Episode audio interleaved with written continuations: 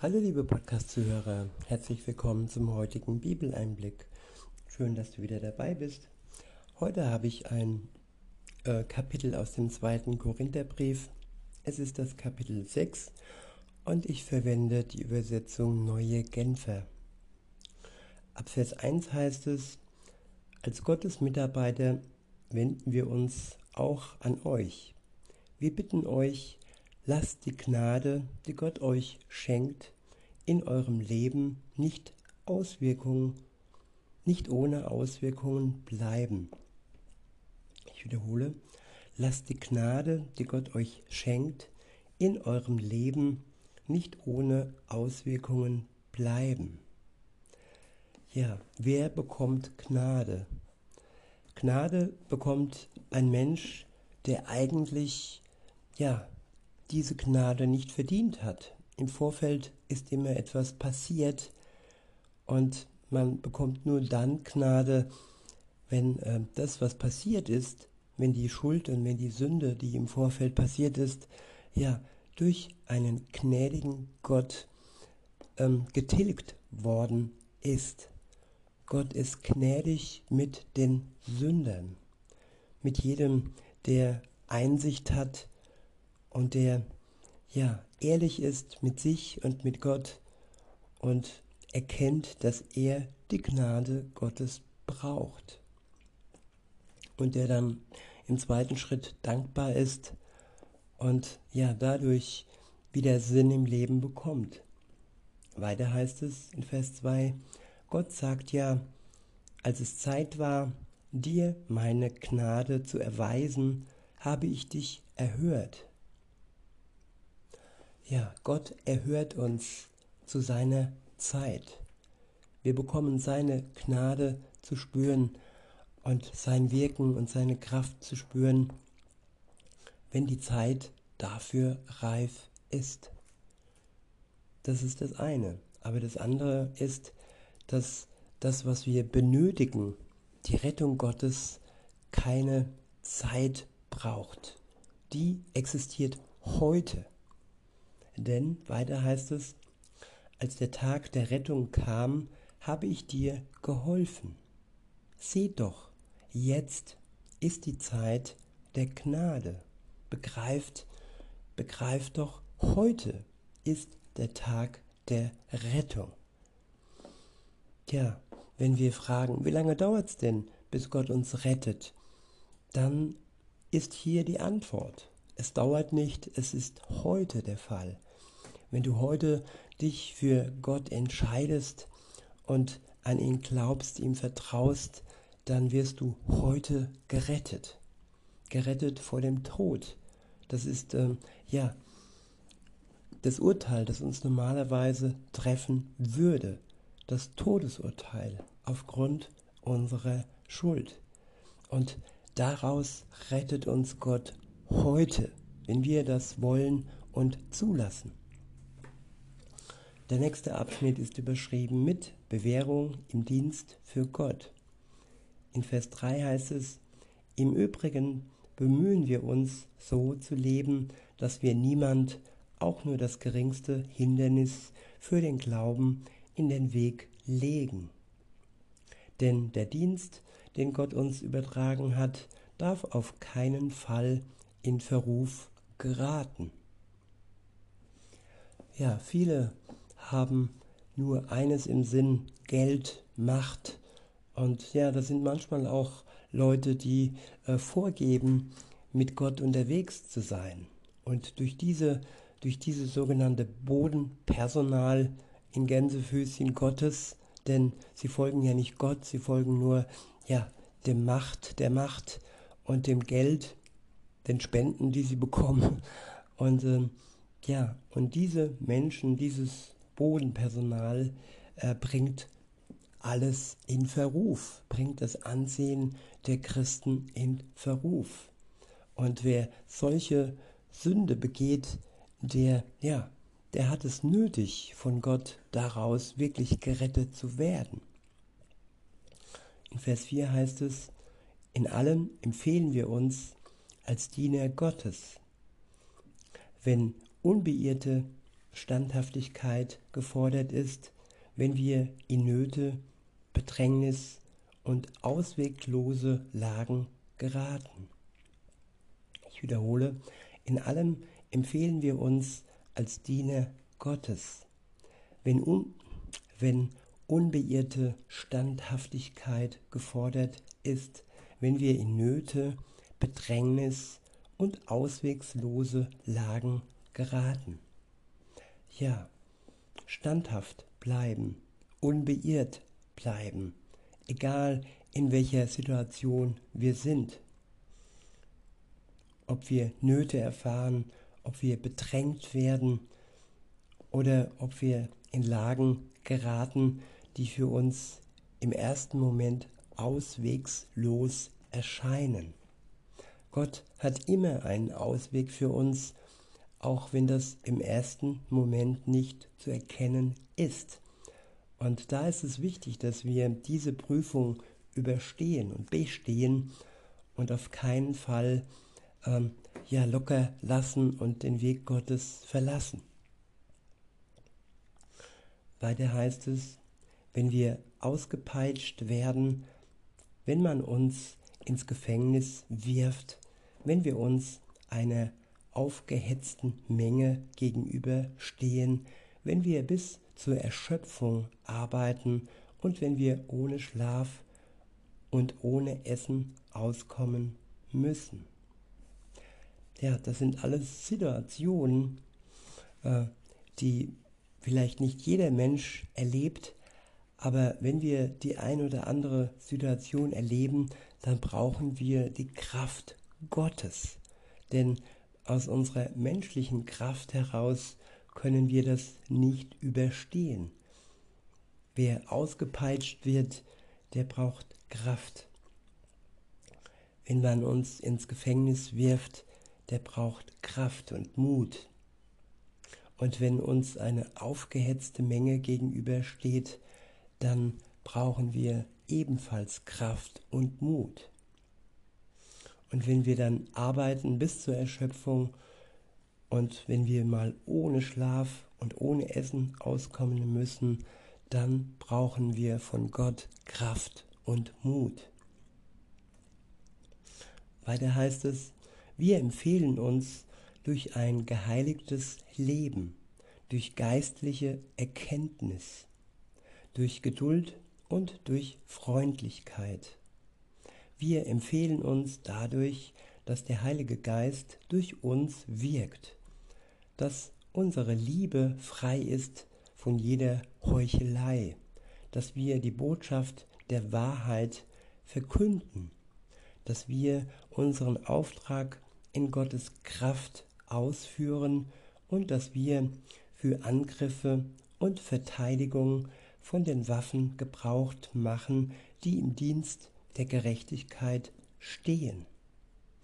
Gott versorgt uns mit geistigen Waffen, mit seinem Wort, mit seinem Geist und wir können durch ihn und durch seine geistigen Waffen ja im Dienst bestehen.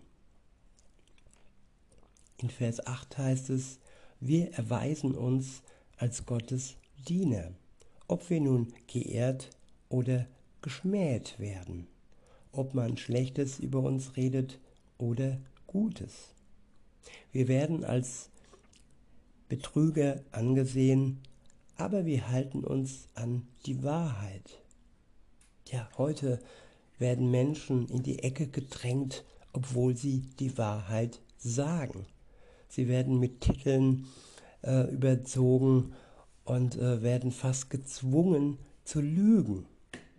Aber wer sich trotz alledem an die Wahrheit hält, der wird am Ende belohnt werden, wenn Jesus Christus wiederkommt und all die Lügner und all die, die uns unter Druck gesetzt haben, ja, zur Rechenschaft ziehen wird. Weiter heißt es, Ständig sind wir vom Tod bedroht. Und doch sind wir, wie ihr seht, immer noch am Leben. Wir werden schwer geplagt und kommen doch nicht um. Ja, in unserer Lebenszeit, die genau feststeht, der Anfang und auch das Ende. Wenn wir uns zu Gott halten, dann werden wir bewahrt werden vor Dingen, die wir ohne Gott nicht ja bestehen könnten. Und diese Bedrohung ähm, vor dem Tod können wir durch ihn und durch seinen Schutz ähm, überwinden, bis zu dem Tag, wo wir dann ihn sehen werden und er wiederkommt. Entweder bei unserer Auferstehung, wenn wir äh, einen leiblichen Tod hinter uns haben, oder eben wenn Jesus wiederkommt und wir noch am Leben sind.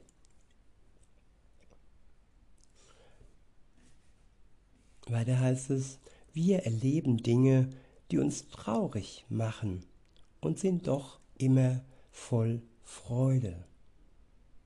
Ja, wir dürfen traurig sein, wir dürfen trauern. All das, was wir erleben, ja, das bewirkt solche Gefühle.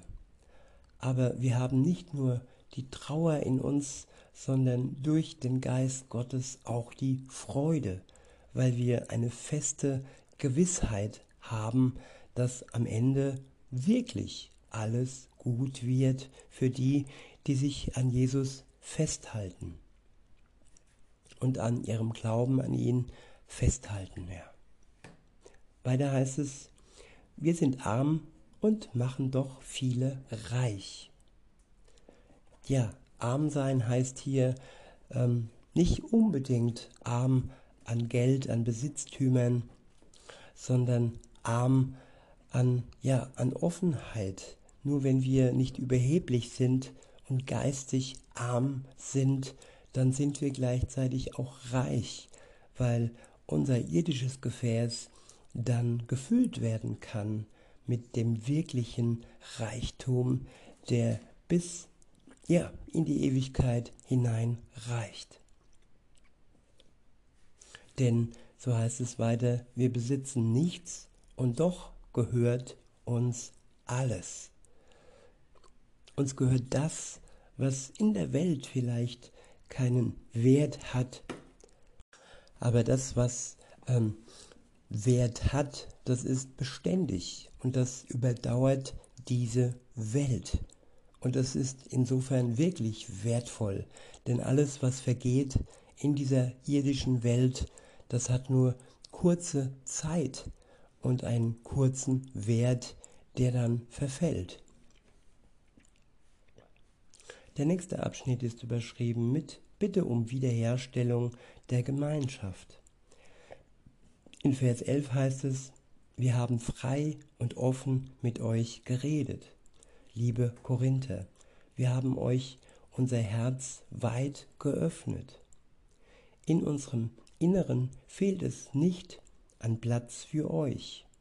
Eng ist es in euren eigenen Herzen. Macht es doch wie wir. Ich spreche zu euch als zu meinen Kindern. Und öffnet euch und öffnet auch ihr euch weit. Ja, sich weit öffnen für die Gnade und für die Liebe Gottes. Der nächste Abschnitt heißt war Warnung vor Verunreinigung von Gottes Tempel. In Vers 14 steht, macht nicht gemeinsame Sache mit Menschen, die nicht an Christus glauben und daher andere Ziele verfolgen als ihr. Ja, diese Spaßgesellschaft und diese kurzzeitige äh, Glückseligkeit, sag ich mal, sie sollte nicht unsere, unser Ziel sein. Denn wir haben das Ziel, die Ewigkeit zu erreichen, die Brücke hinüber in die Ewigkeit zu überschreiten.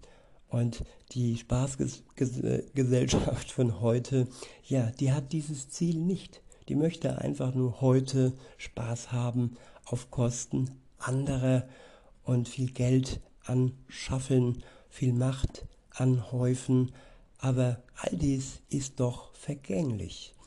Und an solchen Zielen sollten wir uns nicht orientieren und auch nicht mit Menschen gemeinsame Sache machen, die nur solche eingeschränkten Ziele haben. Weiter heißt es, macht nicht gemeinsame Sache mit Menschen, die nicht an Christus glauben und daher andere Ziele verfolgen als ihr. Oder haben Gerechtigkeit und Gesetzlosigkeit irgendetwas miteinander zu schaffen? Gibt es irgendeine Gemeinsamkeit zwischen Licht und Finsternis? Irgendeine Übereinstimmung zwischen Christus und dem Verderber? Irgendwas, was einen Gläubigen mit einem Ungläubigen verbindet? Was haben Götzenbilder im Tempel Gottes zu suchen? Und diese, dieser Tempel des lebendigen Gottes sind wir. Ja, wir sind der Tempel des lebendigen Gottes, wenn wir Jesus Christus angehören. Und dieser Tempel darf nicht verunreinigt werden durch irgendwelche Substanzen oder auch durch die Verbindung mit Ungläubigen. Auch die körperliche Verbindung sollte nicht äh, ja, unser Ziel sein. Weiter heißt es, äh, denn Gott hat gesagt, ich will in ihrer Mitte wohnen und bei ihnen ein- und ausgehen. Ich will ihr Gott sein und sie sollen mein Volk sein. Deshalb, so sagt der Herr, verlasst jene Leute und trennt euch von ihnen. Fasst nichts Unreines an, denn dann werde ich euch annehmen und werde euer Vater sein. Und ihr werdet meine Söhne und Töchter sein. Das sagt der Herr, der allmächtige Gott. Ja, es geht hier nicht darum, dass wir den Menschen nicht seine gute Botschaft weitergeben dürfen. Das ist unser Auftrag als Christen. Aber die enge Verbindung mit Ungläubigen zieht uns zurück in die Ungerechtigkeit, zurück in die Sünde. Und das sollte uns äh, nicht ein Ziel sein, sondern die enge Verbindung mit Gott und seinem Geist, sie sollte uns prägen und nicht das Zusammensein mit Ungläubigen, welche ganz andere Ziele verfolgen als wir. In diesem Sinne, liebe Zuhörer, wünsche ich euch noch einen schönen Tag und sage bis denne.